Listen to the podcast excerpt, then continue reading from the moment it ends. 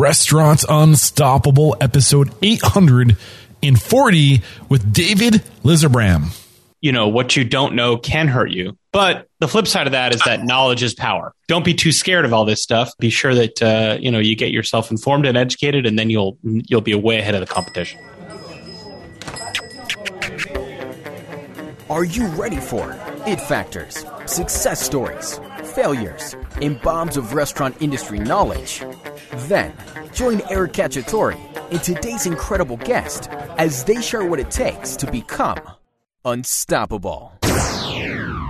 Yo, Unstoppables. I want to use this ad space to let you know about an affiliate relationship I have with the company Meez. Actually, Meez has been a past sponsor, but they've adopted this really great affiliate program and I want to give it a shot. But here's the thing I won't get credit for your referral unless you use my specific, special, unique link. And that link is getmeez.com slash unstoppable. So if you listen to this ad and you want Meez, make sure you use that link. And instead of actually uh, recording a new ad, I really like the first one I did with them. So I'm just going to roll it and uh, let the ad work.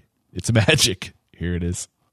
Here are four reasons why you need Meez in your restaurant. One, it's the most accurate recipe costing tool on the planet. Never again waste time trying to find yields and converting unit measures or creating extra sub recipes just to account for yield updates because Meez has a database of thousands of ingredients and prep actions with yields and conversions built right into the interface. So you get immediate output of your costs and your conversions. That's huge. Number two, you will train your staff the right way and save countless hours. Your team sees in real time updates of all the recipe content. Plus, you can send notifications and answer questions directly through Meez. Quickly and easily create slideshows with video and image so you can show your team exactly what they need when they need it. Here's the third reason why you need Meez in your restaurant. You will reduce waste and execute with consistency. Meez enables you to make precisely the amount of food you need. And that's because every ingredient has automated unit conversions. Tell Meez how many portions you want. Watch your recipe scale automatically. Tell Meez how much yield you want. Watch it scale automatically. You can even enter the amount of ingredients you have on hand and then watch the recipe scale automatically. Here's the fourth and final reason why you need Meez in your restaurant. It organizes and shares your content like never before. Meez is like Google Drive specifically for the culinary operation. Here's your call to action. Go to get. That's M-E-E-Z dot com slash unstoppable and make sure you mention restaurant unstoppable when signing up to get three free months when you get the annual business plan. Get on it.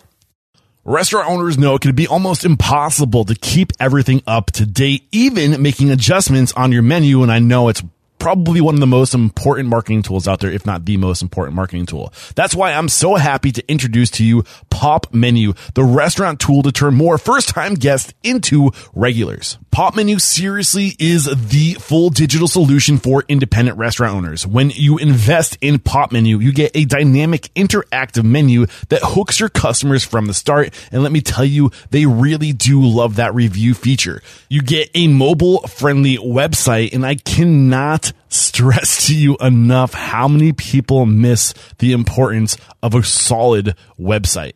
And you also get marketing and integrations to build long lasting relationships with your guests. What are you waiting for? As you can see, Pop Menu gives restaurateurs all the tools they need to put the focus back on what matters the most, the people and the food. Trust me, if you are a restaurant owner, you need to check out Pop Menu to take your business to the next level. For a limited time only, my listeners get $100 off their first month plus an unchanging lifetime rate. Go to popmenu.com slash unstoppable. That's $100 off your first month at P-O-P-M-E-N-U dot com slash unstoppable. Today's episode is brought to you by Seven Shifts. Seven Shifts is a modern labor management platform designed by restaurateurs for restaurateurs. And I have to say, I haven't come across a restaurateur using Seven Shifts that hasn't been completely satisfied. Trusted by over 500,000 restaurant professionals, Seven Shifts gives you the complete toolkit you need to easily manage your team's schedules, timesheets, communications, tasks, tips, and more all in one place. And because you are restaurant unstoppable listeners, you get three months absolutely free. Get started at www.sevenshifts.com slash unstoppable. That's the number seven, S-H-I-F-T-S dot com slash unstoppable to get three months of industry leading labor management for free. What's going on, Unstoppables? We have a great show for you today, but you know what I'm about to say. I got to remind you, please support this podcast. There's a few ways you can do it. You can use our sponsors. You can click our affiliate links. You can share this thing with everybody you freaking know. And you can come join Restaurant Unstoppable Network, uh, where your membership pays it goes a long way to support this podcast. And thank you in advance if you do join the network. And today's episode is actually um, it was created to serve a network member. Somebody reached out to me in the network and they said, "Hey Eric, I have questions around trademarks." And I said, "Well." I am not the guy to give you those answers, but I do know somebody, the person I went to to get Restaurant Unstoppable trademarked.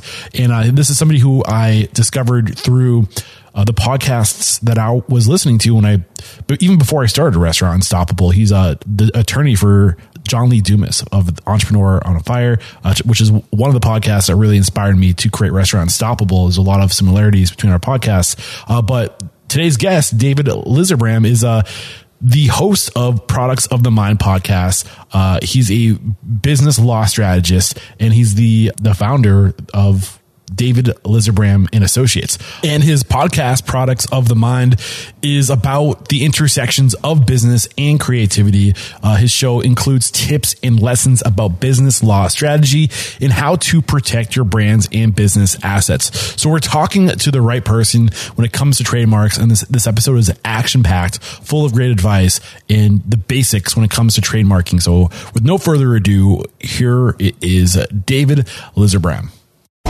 With excitement, allow me to introduce to you today's guest, David Lizerbram. David, are you feeling unstoppable today? I am.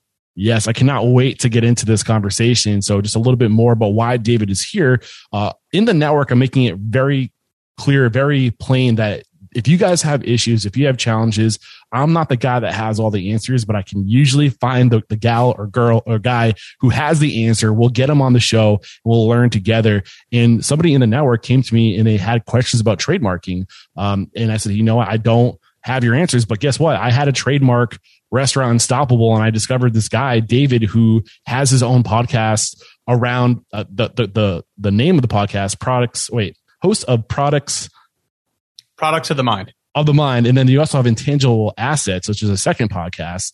Um, yeah. and I, I, mean, I just trust you because you have a lot of podcasts. Yeah. Yeah. You're the, the attorney for John Lee Dumas, who is somebody who inspired me to start my own podcast. And any time that John is out there promoting a, a tool or a service, I just listen and I pay attention because he, he doesn't stand by products he doesn't believe in. So um, basically, you're here because we trust you. I've used you personally. I know you're going to have answers. And we're going to be covering first, we're just going to define some terms.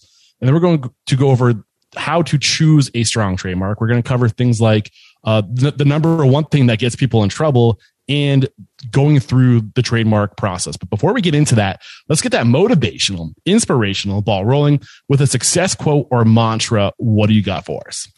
Well, I am a lawyer, so I do like to say that um, you know, what you don't know can hurt you. But the flip side of that is that knowledge is power. So, um, you know, don't be too scared of all this stuff. Um, you know, be sure that, uh, you know, you get yourself informed and educated and then you'll, you'll be way ahead of the competition. You know, I'm guilty of this myself. Like when you don't know something, it's scary. And that scariness will make you not want to just do the thing because you don't know what to expect.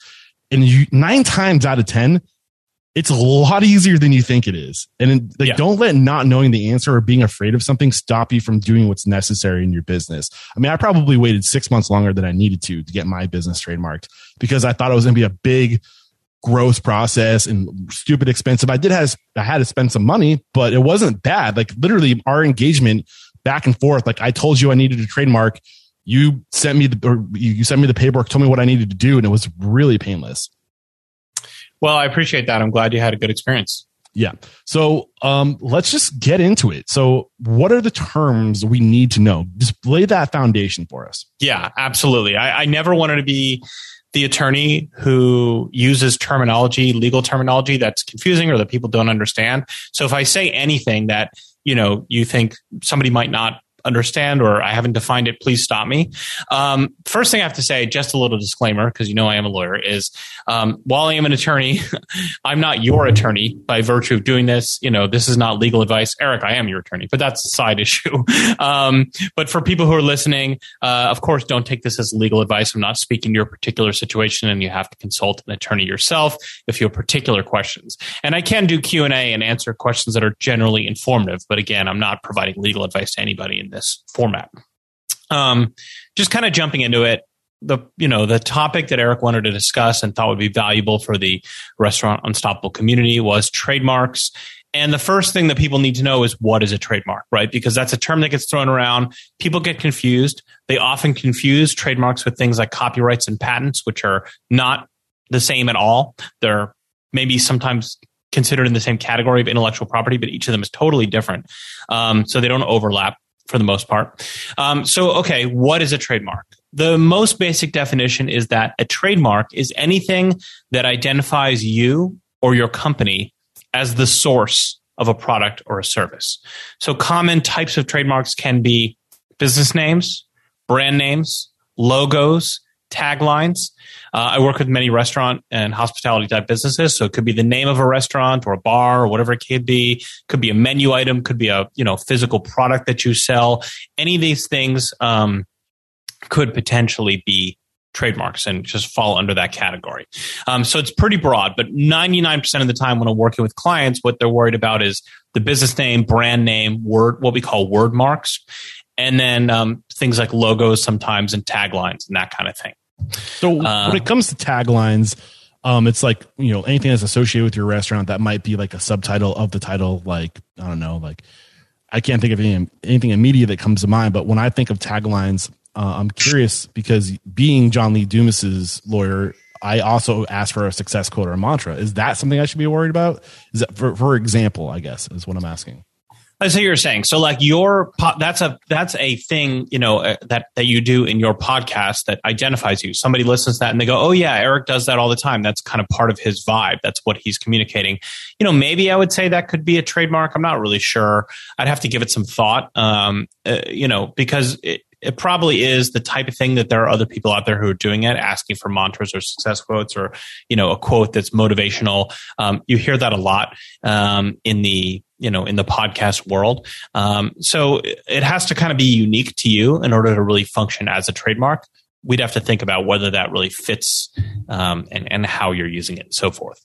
And would you have to be mindful of the fact that you have a tagline? If you go to a lawyer and you're like i want to you know trademark my brand my my the name of my business and this logo uh, would you also have to trademark specifically the tagline?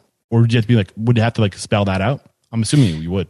Yeah, sure. Okay, so let me just kind of define a couple things because that's a that's a really good question, but um, it brings up some issues that we wanted to get into. So, um, first of all, uh, when when when we talk about trademarks, like when somebody talks about trademarking something, right? Um, people say that to me all the time. Hey, I want to trademark this, right? I don't really use that as a verb exactly, but I understand what people are saying. A lot of times, what people are thinking when they mention that is filing something with the United States Patent and Trademark Office or a trademark office in, let's say, a different country, if that's where they live or work, et cetera. Um, when I think of the trademark world, because I've been doing this for almost 20 years, helping clients, you know, protect their brands, um, uh, I think of it a little bit more broadly, right? So first of all, um, you can get trademark rights. You can gain rights, legal protection in a trademark, a word, phrase, logo, whatever, without filing anything with the trademark office. That doesn't mean you shouldn't file, and we can totally get into that. It's very valuable. But uh, in the U.S., you can gain rights uh, in a brand just by virtue of using it. It's called goodwill, right? So you see um, you know, a bottle of Coca Cola and you have a good feeling about that brand. You've had Coca Cola before. You like it. You know it's good quality as opposed to some other generic brand or something you haven't heard of. That's goodwill. That's a trademark. Now, of course, they have their trademarks registered, but even, you know, aside from that, they also have this kind of common law, uh, goodwill that's associated with the brand. And the same thing applies to a podcast, a restaurant, whatever it might be. If you have customers, if you have users, listeners, clients, whatever it might be, who um, are familiar with your brand, they identify it, they have a good feeling about it, they understand the quality and so forth. Those are trademark rights that you're developing. Um, in terms of you know, kind of what we talked about the uniqueness, that's where we get into what I like to say is the number one thing that most people don't know about trademarks that gets them into trouble. And this is a conversation I have with clients literally every day for the last 20 years. Yeah. you know, so, so, um, it's very common. Um, and people, you know, miss this stuff all up and down, you know, whether you're just new to starting a business or whether you've been doing it for 30 years or whatever. Um, it's just something that people haven't really gotten their minds around. But um, in the US and many other jurisdictions, like I said, trademark rights are acquired through use. Just using it in commerce, um, you're acquiring legal rights. So, what does that mean? That means that um, even if somebody hasn't registered something with the trademark office, they may have legal rights. So, if you're coming up with a new brand, let's say you have a new name for a restaurant that you're that you've developed, right, and you want to start using it. Um, a lot of times, what people will do if they're you know at least trying to do the kind of first step here is they'll look in the United States Patent and Trademark Office website, uspto.gov. You can search there for trademarks and they'll type in the name and nothing comes up and they go, great. I, I can do it. I've got the trademark or I can file it or my lawyer can file it and I have nothing to worry about. Um, unfortunately, that's not how it works. Um, because people can acquire rights without registering with the trademark office, that means that searching the trademark office database doesn't tell you everything you need to know about what's out there. Um, for that reason, when people come to me and they say, Hey, I need help with the trademark. I want you to trademark this or register, whatever. What I'm really thinking is, okay, number one, we have to do a search to see if that name, that brand, whatever is available to make sure that there's nobody else out there who's using that brand or something similar um, in a similar context, right? So if somebody is using has come up with a name that you know is the same name as your potential restaurant, but they're using it on, I don't know, airplane parts or something, a totally different type of product or service that has nothing to do with what you're doing. Most of the time, that's not an issue from a trademark perspective. But if they're using it for a restaurant, food product, hospitality, something like that, then you potentially could have a conflict. Now, every conflict's not the same. It's not all black and white, you know, yes or no. There's gray area, but a lot of what I do and what trademark lawyers really do in terms of what you're paying us for and what the good stuff is, is searching and clearing, seeing if those brands are available, if anybody else is using it, even if they haven't registered with the trademark office or anything, if they're, you know, if they're out there, identifying those conflicts. Then I'm working with the client to understand, okay, we maybe have found some conflicts. How serious are they? Where are you at? What's your risk tolerance? Every client has a different situation.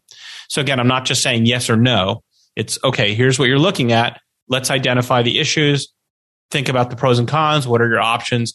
What are you going to do in terms of going forward? Then, once we've gotten through that search and clearance process and the client is ready to move forward, then it's the time to actually file the registration with the trademark office. So I know we kind of jumped ahead in our agenda a little bit, but yeah. your questions were totally on point. So I want to answer them and give you that context. No, and like like listening to you talk, it reminded me of what happened with you and I, and like what happened where I wasn't starting. I mean, I had already started. Theoretically, I probably should have came to you before ever ever starting my podcast, but the cash flow wasn't there yet for me. But the reason why I came to you was because I think somebody started an unstoppable hospitality podcast, and I was like, "Are you fucking kidding me? Like that's really close. Like, is that cool? Like, should I be trademarking myself right now? Um, so what like." I guess from what I just said, from what I just said, what was going through your mind as far as like what you need to be aware of?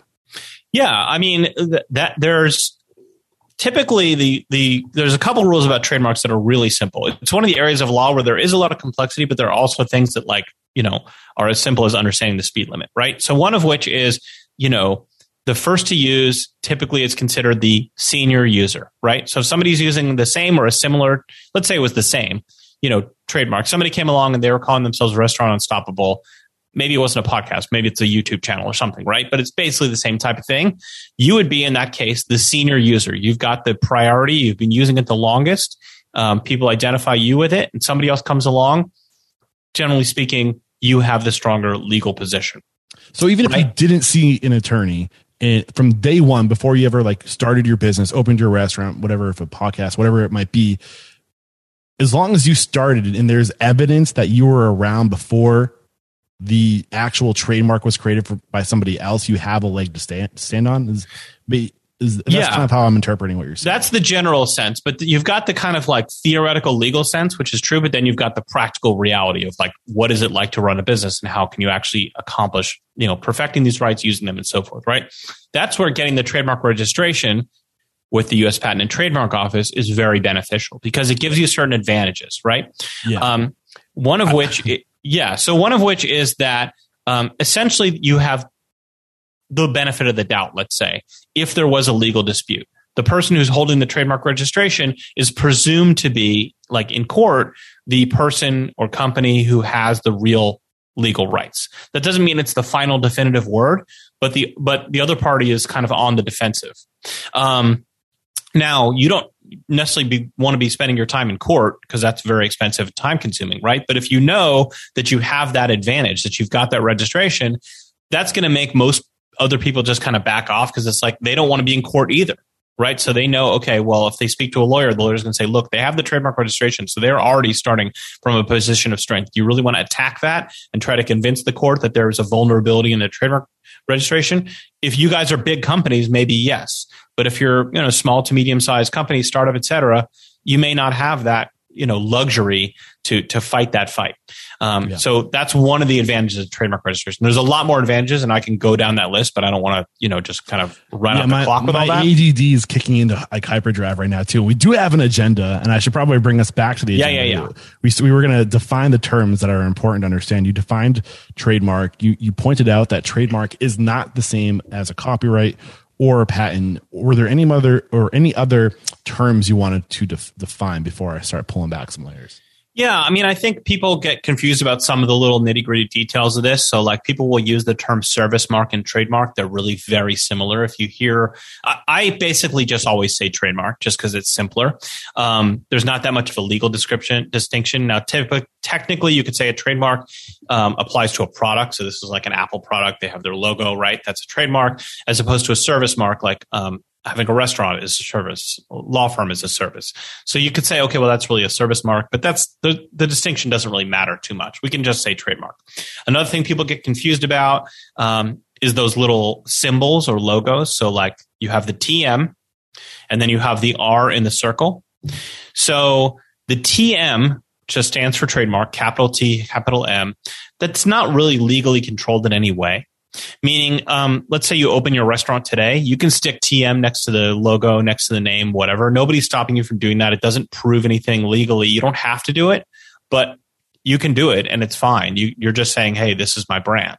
Um, the R in the circle is the one that is legally controlled under federal statute in the United States, meaning you can only use the R in the circle in connection with a, a, a mark so word, logo, whatever, that has been registered with the United States Trademark Office. So that doesn't mean you filed for it. It means you've gone through the whole process and you've obtained the actual registration. That's the only time you can use that R in the circle.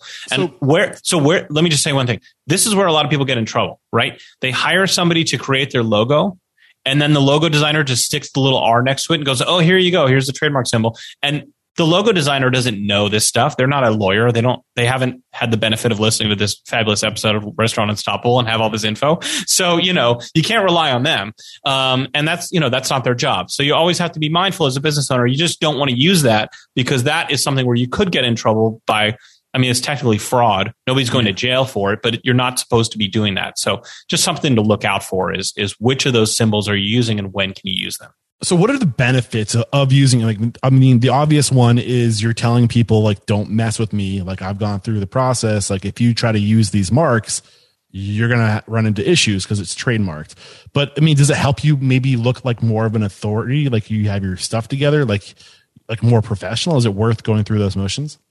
So, couple, yeah, a couple of the advantages of going through the registration process. So one is that um, what happens is, like I said, when you're you know looking at open a restaurant or start a brand, whatever it may be, um, a lot of people will do that search at the trademark office database or they'll have a lawyer do it. It's free. You can just do it. Anybody can go on uspto.gov and do it right away.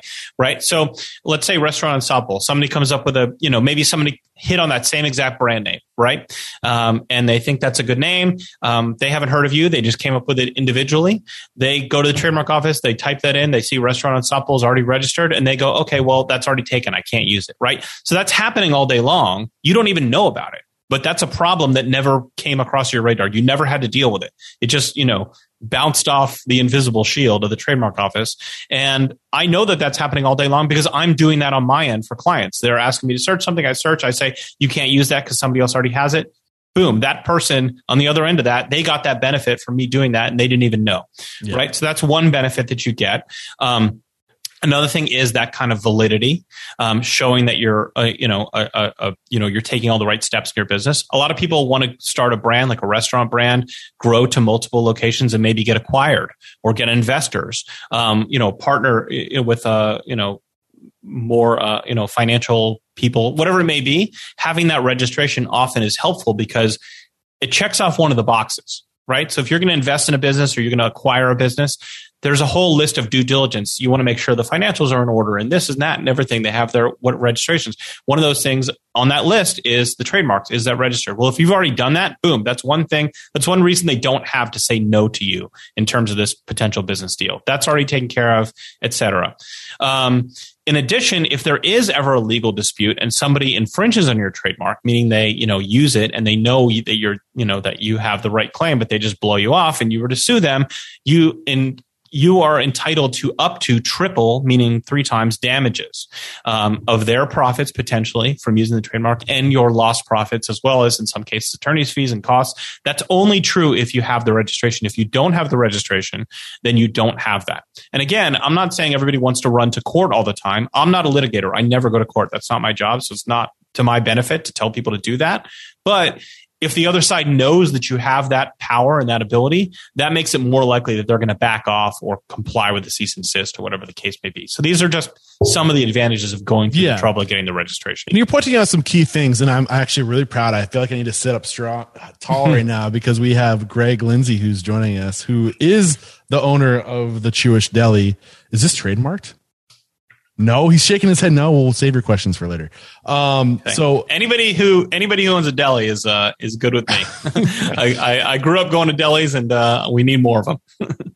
so, I mean, I do have some one thought that came to mind that uh, when you might want to get a trademark is if you have intentions, if it's if it's your dream to scale, if it's your dream to build something and sell it, go through these motions early because you don't want it to develop spend time building brand awareness to only have that brand change five years from now when you're ready to sell or 10 years from now when you're ready to sell. That's what's going through my mind. So it's just being good. And you're, like you said, we learn a lot about uh, when you're approaching uh, investors or anybody who might buy in. If you can eliminate the no's, if you can p- create a path of least resistance to sell or acquire, have people acqu- acquire your business, just going through those motions early on just helps get a yes later is kind of like the big underlying message I'm, I'm pulling. Correct me if I'm wrong. Yeah, exactly. And you know, you might be starting a business uh, or in an early stage and you're not even thinking about selling, but you know, you want that business to thrive. So what's going to happen? One day at the end of the day, either you're going to sell it, your heirs are going to sell it, or you know, uh, it's going to close, right? I mean, you know, or they're going to inherit. I mean, there's only so many things in the end of the you know time that's going to happen, but um, keeping the business going and then you know eventually being able to sell it, whether you want to retire, grow, whatever it might be um, you know, the earlier you start thinking about those things, the better. Um, and just kind of on that point, again, just to kind of clear this up in terms of conflicts, my clients learn. I have clients that have been with me for 10, 15 years or longer. The earlier they come to me with potential brand names and things like that, the better. Um, meaning, an ideal situation is somebody comes to me and they say, "Hey, I'm looking to open a restaurant. Here's five potential names that I'm thinking of." Um, can, and then sometimes I can rule, okay, these two aren't going to work. I can tell you right away because X, Y, and Z. Right? Then we, you know, start to narrow it down. We do searches, whatever, and we come up with that one that's like really solid and really good. Um, that's often not possible because you know sometimes people just can't afford to um, get into that situation or you know they're not thinking that far ahead. They're just too consumed with getting the business started and that's fine. I work with people in every stage but if you're the earlier you are practically able to work with an attorney um, even at a very low level just to kind of clear things um, the less likely you're going to run into issues as you go along Okay, so we've covered the definition of trademark. We've talked about how it's not a copyright or a patent. We've talked about the the trademark symbol in the um, R, the circle around its symbol. Uh, we've talked about the difference between service mark and trademark. Any other terms we have not covered that you're hoping to cover before we move on and get into how to choose a strong trademark? Yeah, I think that basically covers it. Okay, so one quick break to thank our sponsors, and we'll be right back to dive into how to choose a strong trademark. Yo, Unstoppables, I want to use this ad space to let you know about an affiliate relationship I have with the company Meez. Actually, Meez has been a past sponsor, but they've adopted this really great affiliate program, and I want to give it a shot. But here's the thing I won't get credit for your referral unless you use my specific, special, unique link and that link is getmeez.com slash unstoppable. So if you listen to this ad and you want meez make sure you use that link. And instead of actually uh, recording a new ad i really liked the first one i did with them. So i'm just gonna roll it and uh, let the ad work. It's magic. Here it is. Here are four reasons why you need meez in your restaurant one, it's the most accurate recipe costing tool on the planet. Never again waste time trying to find yields and converting unit measures or creating extra sub recipes just to account for yield updates because Meez has a database of thousands of ingredients and prep actions with yields and conversions built right into the interface. So you get immediate output of your costs and your conversions. That's huge. Number two, you will train your staff the right way and save countless hours. Your team sees in real time updates of all the recipe content. Plus, you can send notifications and answer questions directly through Meez. Quickly and easily create slideshows with video and image so you can show your team exactly what they need when they need it. Here's the third reason why you need Meez in your restaurant. You will reduce waste and execute with consistency. Meez enables you to make precisely the amount of food you need. And that's because every ingredient has automated unit conversions. Tell Meez how many portions you want Watch your recipe scale automatically. Tell Meez how much yield you want. Watch it scale automatically. You can even enter the amount of ingredients you have on hand and then watch the recipe scale automatically. Here's the fourth and final reason why you need Meez in your restaurant.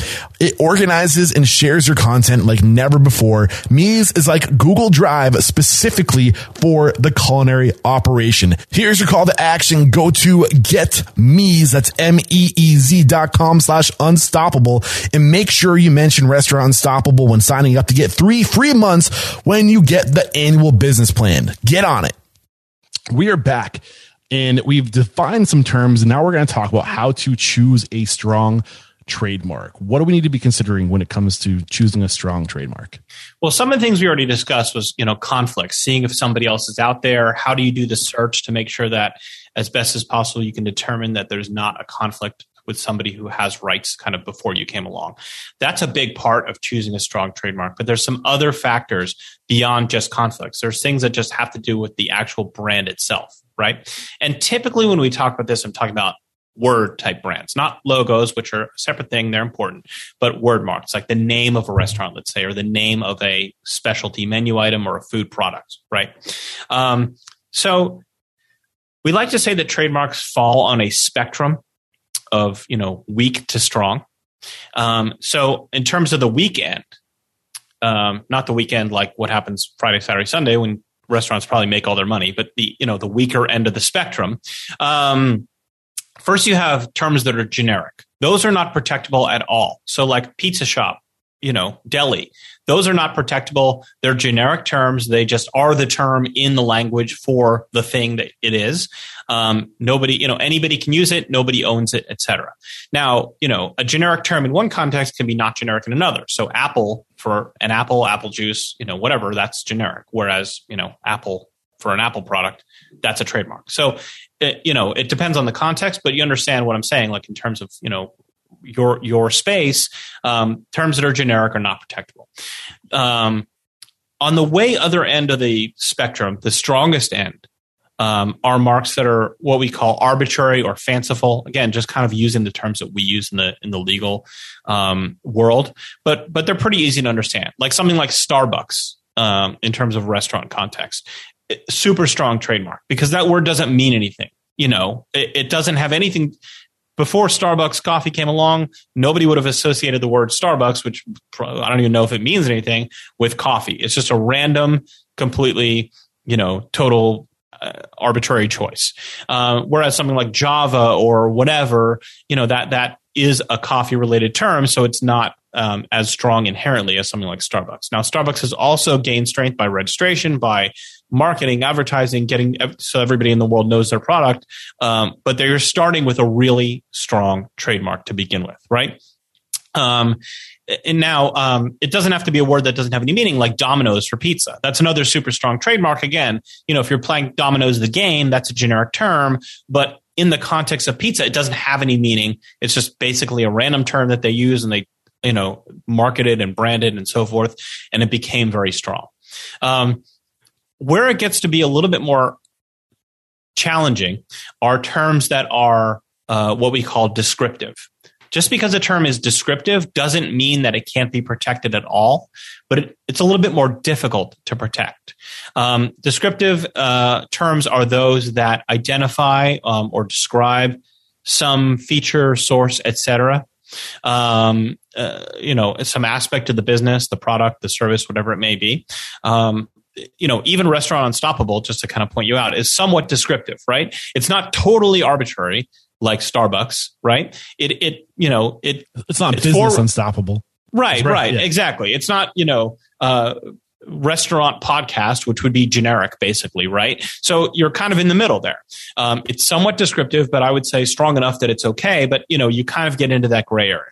Now, sometimes it's important and good to have your brand be descriptive in some way, shape, or form. You know, the, the term, uh, the, the wording that you use in your brand can have an association with the product, services, the type of food, whatever it may be. And that's okay. That doesn't mean that it's a loser or a bad trademark.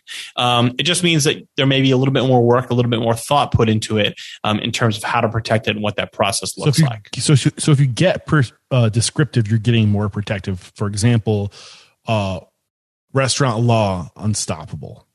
Right. Yeah, that's pretty descriptive. Um, so if I was going to start that podcast, you know, it would be. Um, Don't you dare, man. Yeah. First of all, you know, it'd be a conflict of interest uh, unless we went in together.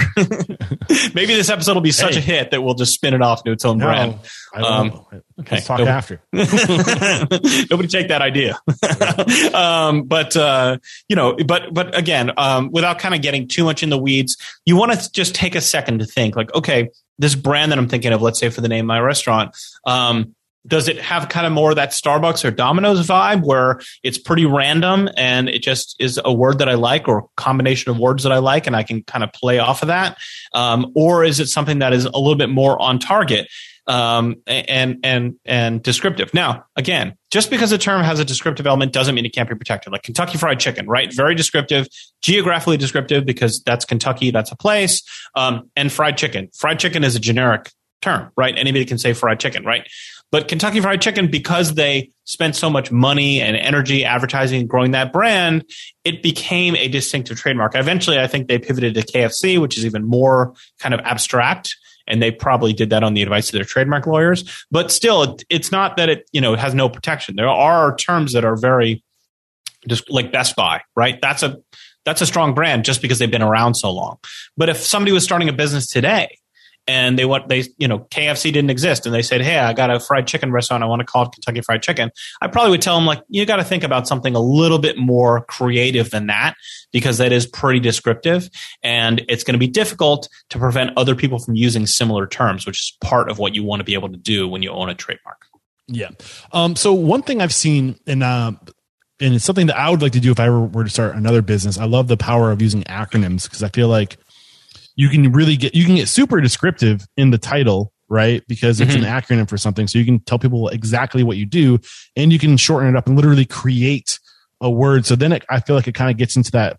Uh, what did you call it? Fantasy or fanatical or fan, fan, fanciful? fanciful, yeah. Fanatical would be cool too, but yeah, yeah. or arbitrary. So you can literally create words that have massive meaning depending on how creative you can get. So I guess where I'm going with this, where do acronyms fall in far of weak to strong? Yeah, that's a good point, um, and, and, something that a lot of people do miss. So, like, uh, I don't know if are they still around. TCBY, there was a yogurt uh, chain. Um, I don't know if they're still around, but they were popular when I was a kid, and I think it meant like the country's best yogurt. So, the country's best yogurt is kind of a lame name to begin with, and probably pretty, you know, not a very strong trademark. But TCBY is uh, a good trademark because that's just a random, essentially combination of words and letters. So, like from the from a trademark perspective, it doesn't really matter what the acronym means, right? So, if your trademark is TCBY, that's a strong trademark, just kind of from a starting point. Um, the fact that you then you know tell people like you know under that it really means the country's best yogurt or whatever again that doesn't that doesn't damage the strength of that acronym based trademark. So that is a good way to go. If you have a term like you've got Kentucky Fried Chicken, okay, that's okay, but it's pretty descriptive and, and has a generic element. You compress it to KFC. Now you have something that is uh, stronger from a brand protective perspective. Now, so I and, and I'm, I don't know how you're the lawyer. Maybe you can tell me if I shouldn't be saying this, but um, there was an example that I could think of in Austin, Texas, where there was Austin Beer Garden. It was like A ABGB or AB. I can't remember the exact acronym, but it's like Austin Beer Garden something. Like, but then there was another a bar that was opening in South Austin, and they decided to use an acronym. And it was South Austin Beer Garden, but it was two different companies, but they're both acronyms. So, like, does that? I don't know. Like, where does it get kind of wishy washy in like that example of using acronyms? If the if the I guess if the spelled out acronym is very similar, does it matter if the abbreviation is similar? Can you kind of bypass that? I guess is my question. Yeah, and it's a good question. I mean, I have to look at the specifics of that particular situation to get into it, but I, I mean, the real question in terms of trademark conflicts almost all the time is this concept we call likelihood of confusion is the term that trademark users trademark attorneys use all day long right so the question is is it likely that a reasonable consumer would be confused as to the source of the goods or services meaning um, hey i like austin barbecue joint, whatever that place is called, right? I'm a fan of that. I like that. I'm driving through Austin and I see another I looked it up place. If you want to know, it's it's it's the Austin Beer Garden Brew. So okay. ABGB is what they go. By. Okay, I like Austin Beer Garden Brews. Like I'm a fan of that place. I went to Austin one time. I ate there. Okay, right. I go back to Austin. I'm driving around. Hey, I see another restaurant with a similar name. Do I, a reasonable consumer, think that they are they must be related. Oh this must be uh, yeah it's i think that's the name of the other place i went to. It's probably the same one. Maybe it's a chain. They have a couple different locations right? As a reasonable person who's not like doing tons of research but just sees the brand and has an impression as a commercial product immediately um, do i think that there is a connection? That is called likelihood of confusion.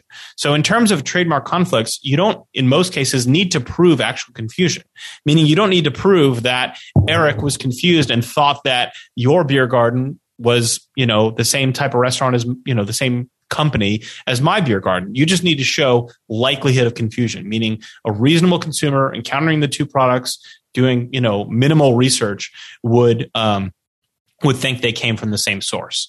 Um, so that's the that is the uh, theory that I would put to the test in terms of determining if one of you know if the, if those two names were too close. So I mean, it would be Austin Beer Garden Brewery, and the other one was South Austin Beer Garden, and one's right. a literal brewery, and the other one's a bar that that serves right. beer. It's beer. I mean, both so. those names are pretty close to generic, right? Yeah, right. Because anybody can say I'm in Austin if you are in Austin. Well, it's, it's a very unique example. Like all those things: Austin, generic; beer, generic; beer garden, generic. Right. All that's generic.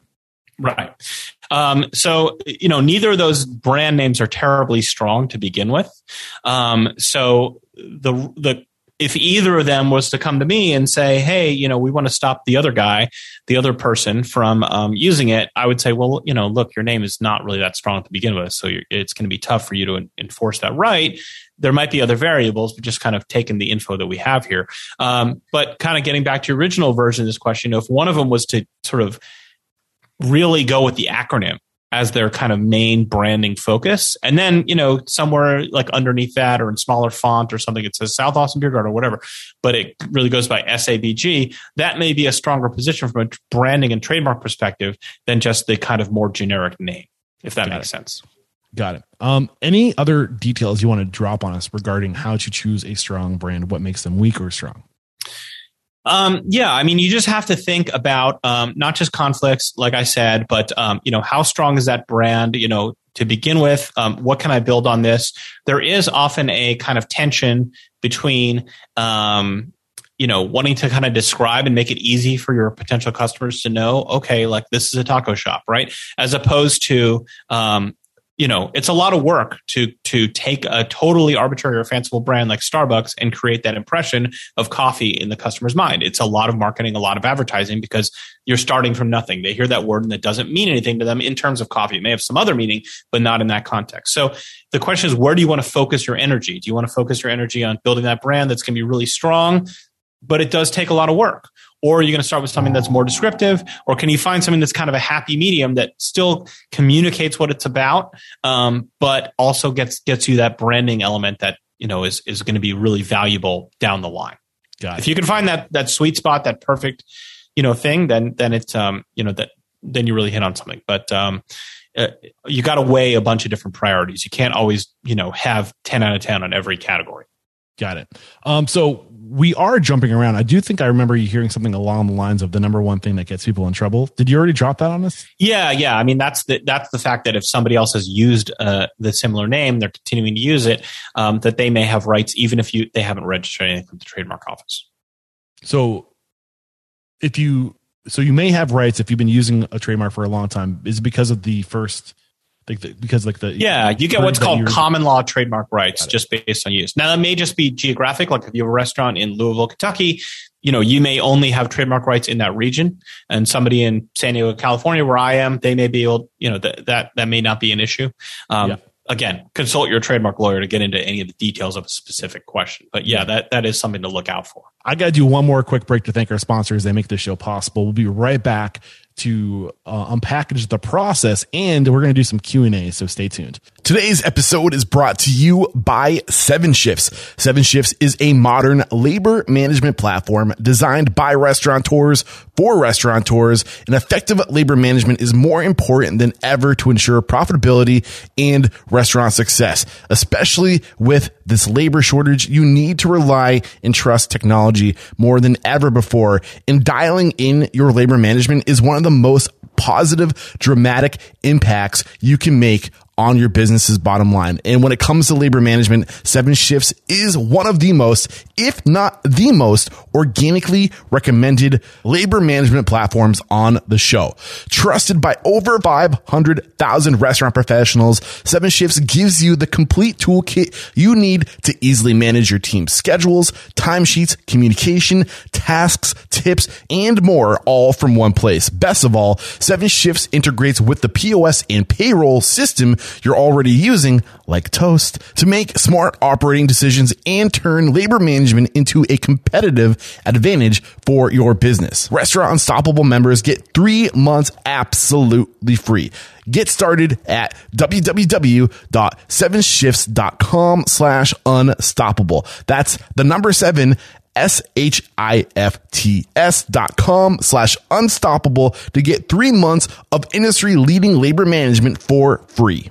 What is one of the most overlooked and important marketing tools out there? It's your menu. And honestly, I cannot blame owners for overlooking their menu. It can be super tedious and boring work, let's be honest. Not to mention it's time consuming between all the other channels of marketing, i.e. social media, direct mail marketing, and managing your operations and customer relations. Who has the time to dink around with their menu? Not many people, right? So that's why I'm super excited to introduce to you Pop Menu, the restaurant tool to turn more first time guests into regulars. From the website to the marketing to the contactless ordering, Pop Menu is the full digital solution for your restaurant. Pop Menu also provides a dynamic mobile friendly menu that hooks your customers from the start. And this is a really cool tool. Diners have the ability to leave dish reviews, which really helps your menu speak for itself. Beyond these engaging features, Pop Menu provides marketing tools to build long lasting relationships with your guests. For example, you have the power to send automated text and emails to incentivize new orders or promote new dishes. You can even set up online ordering and delivery direct through Pop Menu. This means less ordering complications and lost commission to third party apps. We all love that frankly speaking, when Pop Menu reached out to me to be a sponsor, I didn't know much about them. We all know my rules that I only promote the tools and services that are recommended on the show. So I had to reach out to my network to get their approval. And I have to tell you, the feedback has been nothing but positive. People really like the menu review feature, the email marketing integration, and the fast and friendly customer support, which cannot be overlooked. For a limited time only, get $100 off your first month. Plus, you can lock in one unchanging monthly rate. Go to popmenu.com slash unstoppable. That's $100 off your first month at P-O-P-M-E-N-U dot com slash unstoppable. We are back and we're going to get into some trademark processes or the process of being trademarked. So take it from there. Yeah. Okay. So once we've kind of you know cleared the brand, we've established what we think is a strong brand. Um, you know, we don't we're not worried about any conflicts. Then the next step typically is to file the trademark application with the trademark office. That's what I do, or another trademark attorney. Um, I handle that process. So a couple things to know about that.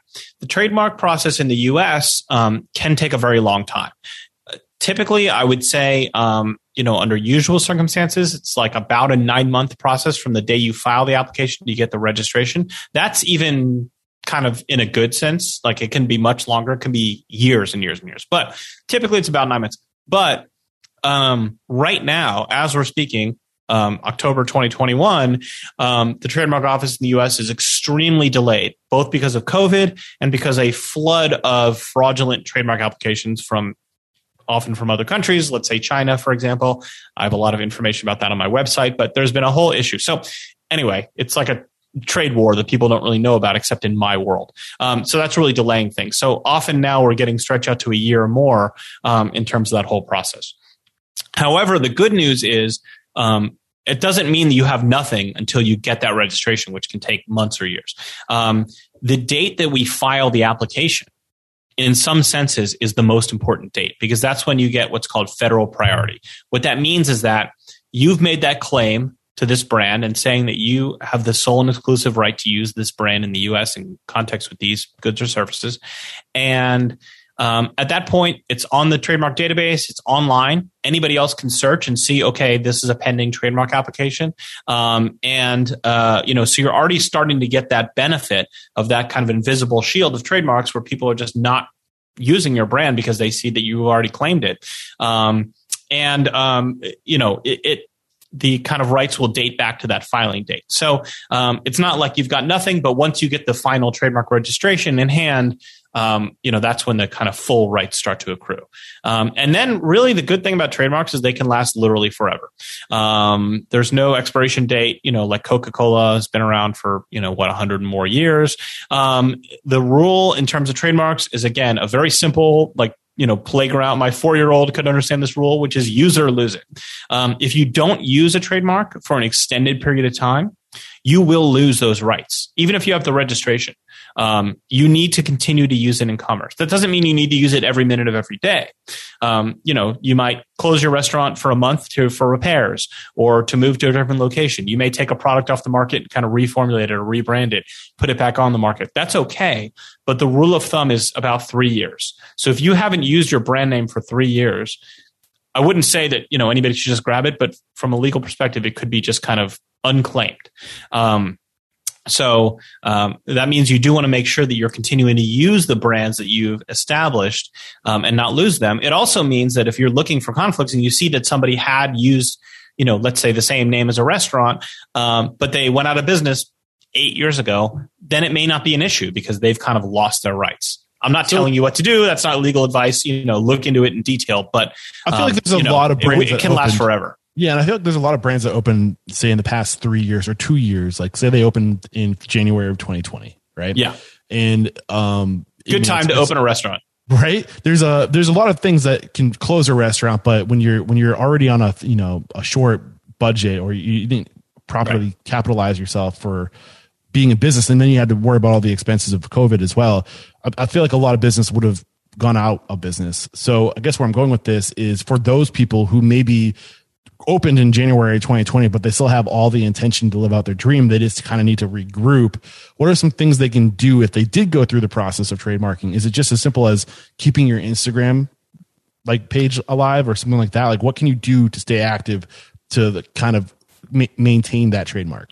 Yeah, I mean the the main thing is to try to use it in the context in which it was registered or protected. So, like for restaurant services. So, like let's say you had a brick and mortar restaurant and you had to close because of COVID or for whatever other reason, right? Um, you may want to, uh, for example, um, just do pop-ups or do a food truck under that brand name um, for you know on and off for a period of time, just to kind of keep it alive. First of all, that's good for your customer base because they see that you're still out there, and hey, you know, great, um, I like that food, I'm going to go check it out, whatever. Um, but also from a trademark perspective, you do need to use it or lose it but the level of use is pretty minimal in most cases. Um, so you don't have to, you know, be you know on every billboard in town um, you know a, a, typical a pretty low level amount of use is is sufficient. Um, so yeah that as an example you, you, know just having an instagram page that you're continuing to post on once in a while that might not be enough because you're not really delivering restaurant services. You're not providing any food to anybody. But um, even if you're just you know occasionally doing a pop-up truck or some you know kind of situation like that that may be enough to kind of keep that um, brand um, in you know in place, fixed in place until you're ready to kind of relaunch in a in a full location. Got it. Any other elements of the trademark process that we have not touched on? Yeah, I mean, even after you register, you always want to be vigilant and be looking out for conflicts um, to see if there are any others who pop up using the same or similar name. If that does happen, then often clients will come to me or another trademark attorney and try to deal with that issue, um, whether it's a cease and desist or whatever the right approach is um, in a particular situation. Um, if you're going into other markets, you want to be aware of that. So by other markets, that could mean other geographical markets, like you could be moving to another country or expanding another country.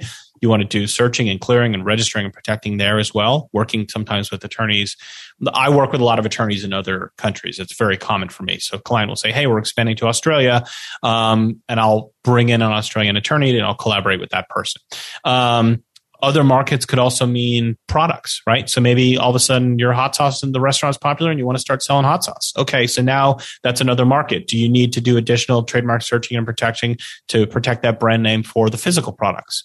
Thinking about those things in an early stage is good because if a client comes to me and says, look, I'm opening a restaurant, but I also just want to kind of do, I'm thinking about starting a barbecue sauce as well. So can we make sure that we're clearing for that as well? Even if we're not going to fully register and protect it right away, looking down the line a year from now, we may want to do that. Okay. So then we can, you know, include that in the search. Um, but sometimes you go in unexpected places. We didn't expect to become a full catering company. We didn't expect to be this, that, and the other. Um, and um, you know, so as you get into different verticals or different markets, you want to also go back and make sure you're kind of clearing up the trademark stuff on that end. Got it. What about budgeting? If we're listening to this and like we're thinking to ourselves, this is something I absolutely want to do, and we're trying to, you know, establish our our budget for opening. What what money should we put away to go through this process? Well, I mean, that's the situation where it's a little tough to answer because first of all, every trademark attorney is different. Um, and also the costs are different depending on what you're doing. So, you know, how much searching is required. Um, you know, the search process obviously has a cost to it. Um, how many times are we going to have to do that, et cetera? Um, then the question is, um, in terms of trademarks, how many different trademarks do you have? Which ones do you really need to protect? Like a lot of people will say, I have a business name, I've got a brand name, I've got a logo, I've got a this, I've got a that. Okay.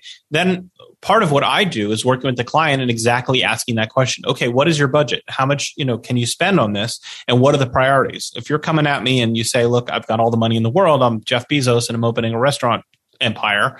Okay, well then we'll file every trademark we can think of. Whereas for people that are, you know, more on a startup type budget, we might prioritize and say, okay, look, it'd be nice to have all these things, but we'll do one at a time. Let's just protect the business name, the name of the restaurant. That's the highest priority. Once we've got that established, you've got some revenue coming in, things are going well, you've established it, you're happy with it. Um, then we look at the logo, or then we look at the tagline, or then we look at this, that, and the other. So um, you always want to find somebody that can work with you, understand what your budget is. It's going to be different for every restaurant and every business and every situation, but having somebody that can prioritize those things for you, help you. I mean, ultimately, you're the business owner; you have to make the decisions, but help you work that out have that discussion um, is really a key. I mean, I do that every day. It's a key part of the process. Yeah. Um, can you, I, and I realize, and we got your disclaimer that every case is unique, but can you give us a ballpark like window, like low side, high side?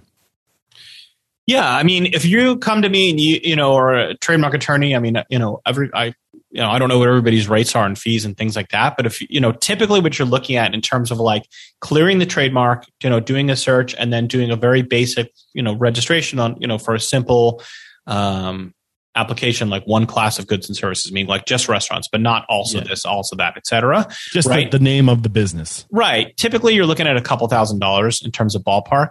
Um, that's not typically tens of thousands of dollars. It's not a few hundred dollars. So that's just kind of the range you're looking at. Um, and what what are the costs that are associated with not going through this process? What have you seen as far as people being sued or along anything along those lines? Why how do you justify the $1500 investment Right. So, I mean, the big thing that happens to people that I deal with all the time um, on both ends of, you know, uh, uh, uh, you know, in terms of both being um, protective and defending and all those kind of things is um, somebody uh, has a restaurant and then you know they start to get some traction and everything goes great they get some good press and then boom they get a cease and desist letter from a lawyer like me saying hey you need to stop using that name um, because you know we already have it we have rights etc now that may be right that may be wrong um, but we do kind of see that happen a lot. And to rebrand and pivot and change your logo and your menus and your every your signage and everything you know you can imagine is very costly and time consuming. Sometimes it's a positive thing because sometimes somebody's like look i just didn't like this brand anyway. I think we've got a better name now that we so you know sometimes people can see a silver lining but um generally speaking, it's not a conversation I like to have. I, I much prefer it when things are done ahead of time, the clearance, the protection, everything. Um, because, uh, you know, otherwise that, you know, I've seen clients just go out of business because they can't afford to make that change, you know, in midstream. And, and that's really the, more than getting sued. Yeah, getting sued happens, but it's pretty uncommon. Most of the time, people just kind of get that letter, they start talking to the attorney, and they realize I'm out of luck. It's just not, there's not even a lawsuit to fight here. Yeah, and um, I mean, just because it's relative right now, we did have a question coming through. Uh, would you go to services like LegalZoom to do this? I mean, it's I don't know why. Would, I mean, I see the conflict of interest of you promoting a service like. LegalZoom. Well, it's not. Yeah, uh, here's what I would say. I have I this is my own business. I've had this business since 2005. Um, my wife has her own business. We also own a model railroad museum. so we are in the, you know, customer service type business as well, um, in terms of having a retail store and so forth. So I totally understand, um, you know, all the decisions you have to make in terms of business. What I would always say is talk to a trademark attorney or a couple different trademark attorneys if you can, um, or business formations or whatever you need to do. Get that information, um, and then see if it's right for you. I tend to see the bad side of things like LegalZoom, not because they're bad, but because if something isn't done right, then somebody comes to me and they have to pay me more money to fix it. But that doesn't mean that it's not working for, uh, I only see the ones that don't work out. You know what I'm saying? Like the people that it does work out, they don't come to me. So I have no way of knowing if it's good or bad. Um, it might be right for you. Everything might be the right solution for you. It's like, uh, you know, which point of sale system are you going to use? This one's more expensive, but it has this. This one's cheaper, but it has that there's not one right solution for everybody. So, you know, you know, if you're just starting out at a very low level, hey, we're just doing a pop up at a farmer's market, I can totally understand how, you know, you're probably not going to spend thousands and thousands of dollars on legal fees if it's just, you're just trying to see, okay, we're going to do this for a month and see if people like this Thai food. Um, versus if you have a more developed business, more developed business plan, investors, okay, that's something where you may, uh, benefit from you know a little bit more personalized advice. So it's not for me to say one thing is good or bad but i i can't tell you uh, in a specific case if something is really working or not. Beautiful. Uh, so we've kind of gone through the agenda for, for today. I i do I mean, the whole point of having you here is because somebody did approach me with a question a specific question about trademarks and i kind of want to lead off the q&a with that question. Uh, and go ahead and throw your hand up if you want to starting now if you guys want to ask your question um, go ahead and put your hand up. We do have your questions that are in the chat as well. We can start going through and asking those questions. But the specific question I have for you is in the example of say there is a brand that exists. At one point, it was a more uh, it was a larger brand. There were more locations, but that was way back in the 80s, right? And over time, the brand has kind of gotten tired. Um, locations have closed. There's now there's only four locations for this brand, right? And you own one of those locations uh, as a franchise. And your dream, your plan is to absorb the remaining four locations and then scale. Regarding trademark, what things do you need to keep in mind? Yeah, I mean, you want to understand how it's been used and in what context, like what, you know, is it just restaurants or there other products and so forth? Were there other products in the past? You want to possibly do the search to make sure that there's nobody else who's come along who just thinks, oh, that brand is dead. I'm going to start using it or something similar. Um, because the franchisor the company that owns the brands and the franchises, um, they, uh, you know, they may not have been policing. They may, you know, because it's been contracting, they might not, may not have been spending the money or the time to be active in policing it. And if you don't police a trademark for long enough, other parties can gain rights, whether that's local or whatever else. Um, so, you know, that the rights may have shrunk over time just because they weren't enforced and weren't you know properly taken care of. Um, so that's something where you're going to want to do your due diligence. And then you know most of the time the franchisor the company at the top they're going to own all the brands all the trademarks registrations so forth. You want to make sure that all those registrations were maintained and sort of done properly because there is maintenance there is renewals and things. So even if they you know had their trademark filed and everything was done properly in 1985 that doesn't mean that it was maintained. That doesn't mean the registrations were renewed et cetera. So you know there is a, a, benefit to you know speaking to an attorney who can do that due diligence to make sure that you're um, what you're looking to acquire or grow is something that is in good shape. So the three questions that i pulled that we need to consider one do you still have the rights meaning were, was the brand that owned it before you or the individuals who owned it before you policing uh, was the registration renewed things like that like are you still protected don't just assume because this is a pre-existing brand with trademarks that those trademarks hold up. Right, exactly. There could be vulnerabilities, and it's worth doing that research just to see where you're at. It doesn't mean that, you know, that it's not, again, it's not an either or type of thing. It may be gray area. Okay, well, there's problems, we can fix them, or here's what your options are. Um, but again, you do need to really get advice about that. And if your plan is, if you're already, if your family's bought into this, this trademark or this uh, franchise, uh, are there things you need to consider as far as purchasing trademark or is that just encompassed with purchasing the organization is there I mean, is there a price tag to a trademark yeah i mean just that's a good question i mean just owning a franchise you know the the individual franchise doesn't give you other any rights other than what's in the franchise agreement which is a license so the franchise agreement will say you can do this that and the other but you know you're very limited in terms of what you can do with the brand you don't own it um, it's just you have the right to use those brands, the name, logo, etc., in certain contexts, following the terms of the franchise agreement. So, um, if you purchase a franchise, is the legal aspect of trademarking in, encompassed with that purchase? Or yeah, so if you purchase a Star, uh, you know, a, not Starbucks, they, they don't, but um, Subway, let's say franchise, right? So like, all you have the right to do is to operate that Subway franchise, that Subway sandwich shop in that particular location and to, you know, follow the rules. So just like you have to make the sandwiches the way they tell you, you also have to use their trademarks and brand names and logos and things like that the way they tell you.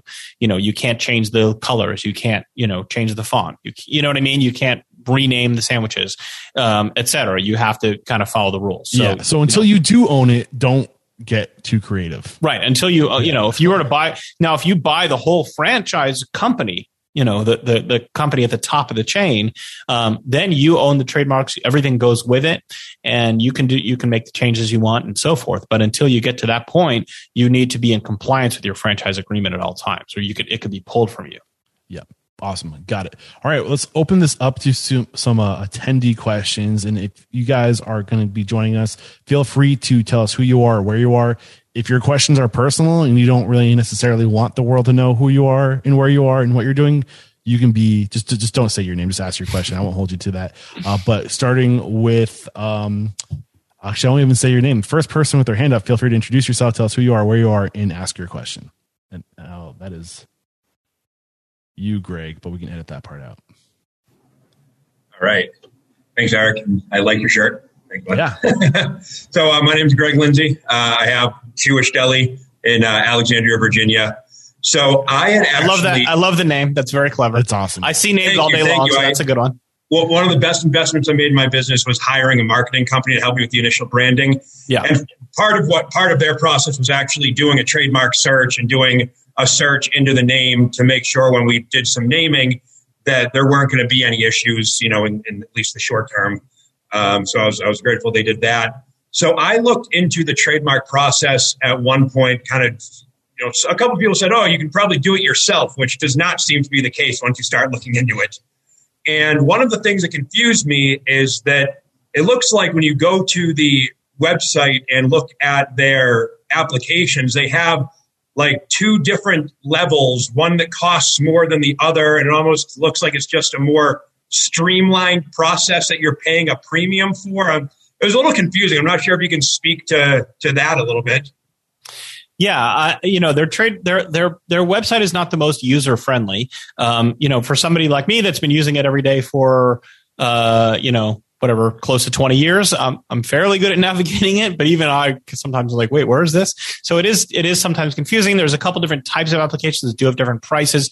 Some of that has to do with whether you're um, you're describing the goods and services according to like a formula that they already have or if you're just kind of freely writing it in. Um, i do both of those depending on what my client needs. Uh, you know if you're a restaurant and it's just restaurant services that's pretty simple. You could do what's called the plus form and it's simple. You just click to do that and it's a little bit cheaper. Whereas if you're doing something that's kind of a new product you know somebody says oh i've got this new you know bitcoin product whatever something that's totally new that really hasn't been um, described before um, then sometimes we have to use the kind of older form, which has a different additional fee to it. Okay. But yeah, it, it is. Uh, look, people file their own trademarks, and it's successful, and it works sometimes, and that's fine.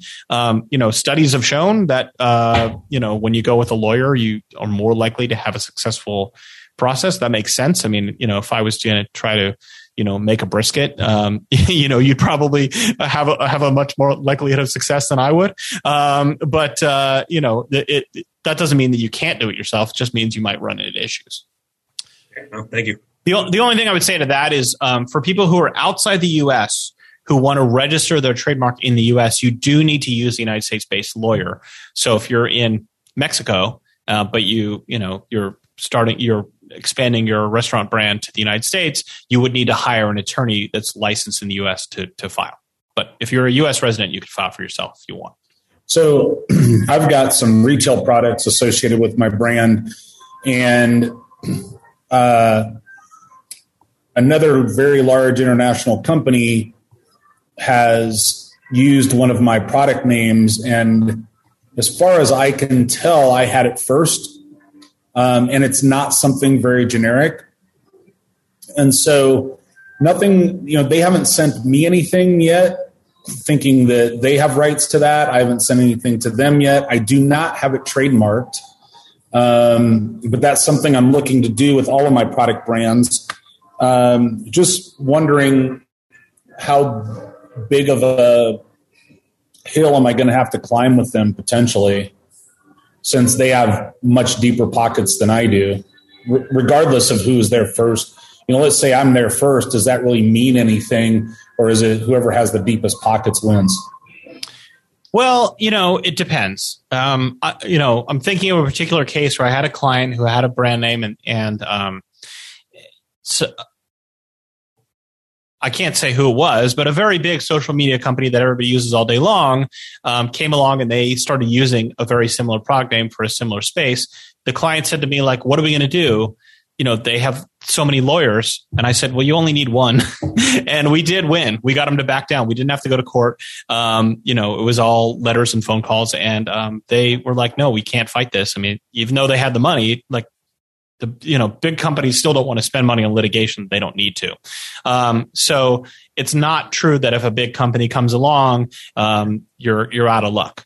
Um, typically in that situation again i'm not your attorney i'm not i don't know the specifics but typically in that situation we would file the trademark application at least to get that application filing in and then sometimes proceed with a cease and desist or whatever the other approach would be. Because you once you have that application filing in the trademark office system, you're coming from a stronger position. So even though you haven't registered it yet, um, you're kind of pending, and they can't file. You know, they're they're kind of out of luck in terms of filing it.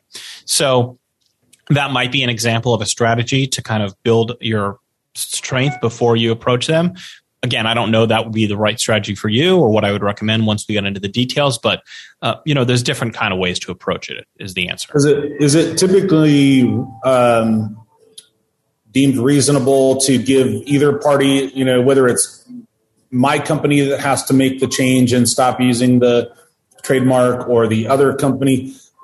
Is it when it comes to like tangible goods like that versus something that's um, online, you know, something that um, not being delivered all over the world and things like that. Is it typical to give the other party a reasonable time frame to remedy that?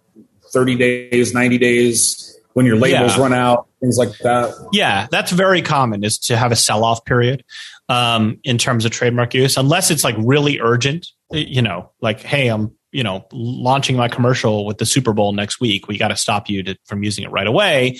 You know that's a very limited set of circumstances. Most of the time the other party has a sellout period or a reasonable period of time to change. Um, and, you know and another thing that does happen sometimes is there are coexistence agreements meaning you may have a similar trademark your brands may be somewhat similar but not identical maybe you're in different verticals you know you're attracting different markets or something like that. And so you'll come to an agreement whereby both parties can use their marks and both parties can file registrations and so forth. They're just agreeing not to conflict with each other. So that may be an end result as well. I don't know. Beautiful. Any other questions before we wrap up? I saw a couple questions that might have already been answered. Jared i did see that you had a few questions. Do you want to come on and ask your questions? Hi. Can you hear me? Yes Okay, uh, sorry, one second. I had some like kind of random questions. Actually, I have a question real quick. Something you've mentioned a couple times. For your for your question, do you want to tell us who you are and what you are? Oh yeah, okay. My name's Jared. Uh, I work for. Uh, I own a company called Sumadre, um, which is contracted by Eric uh, and Restaurant Unstoppable. But you've mentioned this a couple times, and I'm curious if if I register if I am going through the process of registering a trademark, and you said like you said, it's backed up and it takes two years. While it's pending, no one else can put in another one to be pending at the same time with the same name. Is that true? That's basically right. So if you know if if um, you know I I applied to register uh, you know Restaurant Unstoppable for podcasts and and even though it's pending and then a week later somebody else came along and tried to file the same exact trademark, the trademark office would bounce them without any question. I mean, it would be obvious that there was a conflict. Now, if it's somewhat close or whatever, that's different. But um, if it, you know, somebody had this, you know, more or less the same um, name for similar products and services, that's a big thing that trademark office does. That's part of the why why it takes so long. It's not just like you file something and then boom, it applies. They have attorneys who have to review every single application to see if there are conflicts in their database, um, and, and, they reject applications all the time on that basis. So yeah, um, once you've got that filing, anybody else, you know, who comes along who tries to file an identical or similar mark in a similar space, most likely is going to get rejected on that basis. Okay, that's like comforting. Um, I'm glad that you clarified that. I have a few more like smaller questions that I'm just curious about. What about a reference to a copyrighted material? Like, let's say I wanted to open a cinnamon bun shop and call it Princess Leia's Cinnamon Buns. Yeah, I mean, I wouldn't use Princess Leia in any context because okay. that, you know, is the Disney Empire. Just as an um, example, I hear what you're saying.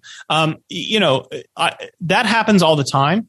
Um, so you know, you might have a uh, you know, kind of a sandwich shop that you know the name is a reference to a Grateful Dead song or something, right? I mean, like that. You see a lot of that, um, and you know, uh, typically uh, it's a case by case thing. But typically, if it's kind of a obscure reference or you're just kind of hinting at it or making a joke, um, that's you know often is okay. Like you know nobody really cares and it's not really an issue.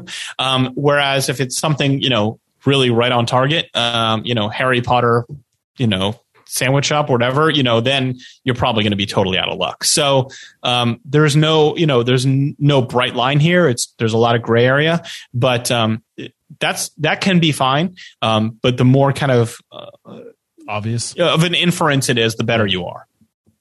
Okay, my, my final rather small question would be what about titles that are in the public domain? Let's say I wanted to open a pet shop and call it the Island of Dr. Moreau. Yeah, assuming that I'm assuming that uh, title is in the public domain, but yeah, I mean, if you wanted to open, you know, Romeo and Juliet, you know, dating bar, whatever, your singles bar, right? Maybe that didn't work out so well for them, but you know what I'm saying. Um, that's, uh, you know, that's totally fine. It's in the public domain and anybody can use it. So there's tons of like Shakespeare pub or whatever, right? So those are all public domain. And, um, you know, if something is truly and honestly in the public domain, which sometimes is hard to tell, um, but if it really is, you know, it's like before, you know, 1900 or whatever, um, then, uh, you know, then anybody can use it and you can, you know, you could be whatever, Sherlock Holmes, uh, coffee shop or something. I don't know. Okay. I, I have a couple questions, and I think we can start to wrap it up. Uh, real quick, should I trademark? Are you feeling unstoppable today? Uh, if you are using it as a trademark, like as a brand, um, if I say it at the beginning of every episode? I yeah. So things that are in only an audio format can be difficult to prove use as a trademark. Doesn't mean it can't be done, but um, usually when we're proving use as a trademark, we're showing screenshots or some kind of visual evidence of use. So for a restaurant, it's really simple. Like here's a photo of the sign, of the you know the menu, whatever it is. You know, it's there's no question. Um, for something that is like more of an audio tagline, um, that would be a fun project for me because it's a research project and I'm sure people have done it, but it's not something that happens all the time. So we would need to kind of figure out how to show that you're really using it as a trademark. Got it. And um, you got into earlier pointing out that a trademark is not a patent or a copyright. But for the sake of understanding, are there any examples you can think of where a restaurateur might want to use a copyright or might want to use a patent, and where in their mind they might be thinking trademark? Yeah, so totally. That, that it comes up all the time. So a patent is a uh, exclusive license by the government to um, use um, or create like a certain invention. So you need to invent something in order to get a patent Like that a is useful, that like useful, novel, etc. It could be a process, it could be a business process, it could be a, a software product, it could be a physical product, right? Um, but things like recipes are very, very difficult to protect under patent law. I'm not a patent attorney, but I do work with them, so I know like a little bit about it. Patenting is a whole separate process. There's a whole separate patent filing system and so forth. Um, you don't get patent rights just through use like you do through trademarks. You have to go through the process in order to get any rights as a patent.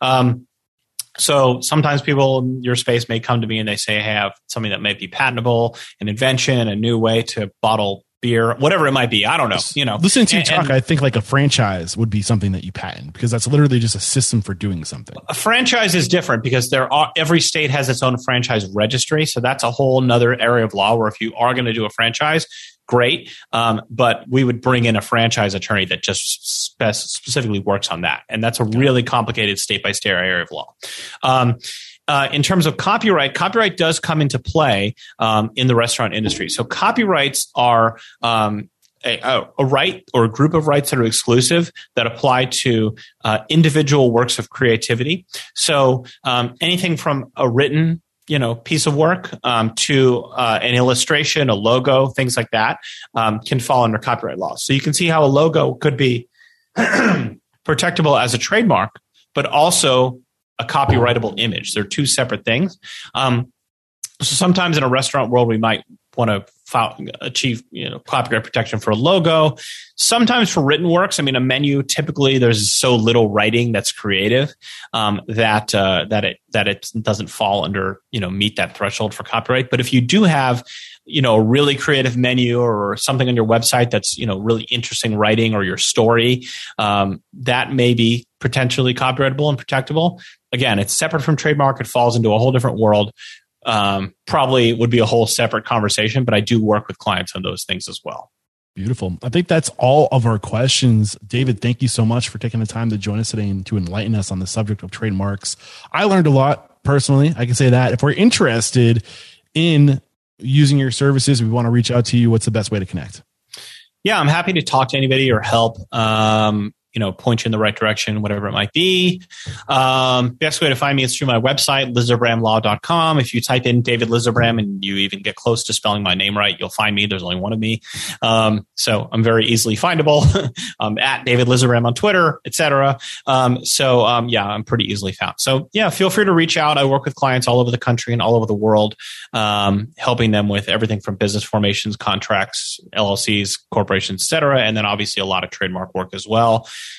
Um, so, you know, very common for me to work with companies in the hospitality industry. Um, and it's a lot of fun because uh, sometimes I get to visit them and enjoy their uh, their products, which is not always the case when I'm working with an insurance company or something. That's great, but uh, you know it's not quite as uh, as much of a good time on a Friday night to take my wife and uh, enjoy it. So anyway, thank you all for all you're doing. I know it's been a hard year um, and challenging, and continues to be with employment issues and all those other things that are going on in the hospitality industry. So I know you all are working hard to serve people, to provide people a good experience, and to build businesses for yourselves, your families, etc. Support your employees those are all great things. And if I was able to help in a small way today, then my day was worthwhile. So thanks a lot. David, it was a pleasure talking to you. I'm going to spell that last name for your website. It's L I Z E R B R A M law, L A W dot com. So lizerbramlaw.com.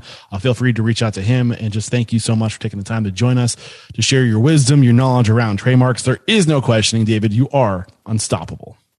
Thanks. Cheers. Should I trademark that? Just we'll see. There's another episode wrapped up here at Restaurant Unstoppable. David Lizerbram, thank you so much for coming on the show, uh, sharing your knowledge, enlightening us around the world of trademarks and copyright and just generally covering your keister when it comes to your intellectual property. It's a very complex, sloppy world, uh, but it's important that you pay attention to these things and you and you think about these things before you get open so you can protect yourself, really. I mean, you don't want to put all this energy and time into developing a brand to realize you're not allowed to use that brand, right? So it's worth doing your due diligence. It's worth uh, making sure you're you're covered in these areas. And uh, this episode again was created because somebody came to me in the network and they said, "Hey, Eric, I have this problem. I don't have all the answers." But I know a lot of people who are a heck of a lot smarter than I am, and I can put you right in front of them. I can literally get you in the same Zoom room. You can ask your questions, and we can create content around your needs. Because the chances are, if you're struggling with something, you're not alone. And I really want to evolve this platform to go to work for individuals in the network. And today is a good example of that. And speaking of the network, we got some cool things happening next week. We're currently in Nashville, Tennessee, and we've been recording a, bunch of great interviews, and we're actually working on a little project, a documentary. We don't really know what's going to become of that, uh, but that's the reason why we're here. Uh, and next week uh, in the network, we have a book club uh, every Monday, the first Monday of the month. We and during the book club, we're just connecting with other restaurateurs to dive deep into the books our guests are organically recommending on the show. We also have coffee with Eric every Tuesday, where I'm just making myself available to you to really field your questions and to find out what content I need to make. Then on Wednesday, we have a lecture. We have uh, Meredith Sandland joining us on the show to discuss her book, Delivering the Digital Restaurants. And that's going to be a really interesting conversation. And then on Thursday, we have Corey Manicone coming on the show. Corey uh, was the founder of Zuul. He actually just sold Zuul. Uh, he's really well versed in the world of delivery and just digital online ordering all that stuff. So if you enjoyed his episode and you want to connect with him, he'll be live in the network to answer your questions and reflect on his episode. That's at 3 p.m. on Thursday. That's it for today. Thank you for sticking around this long. Until next time, peace out.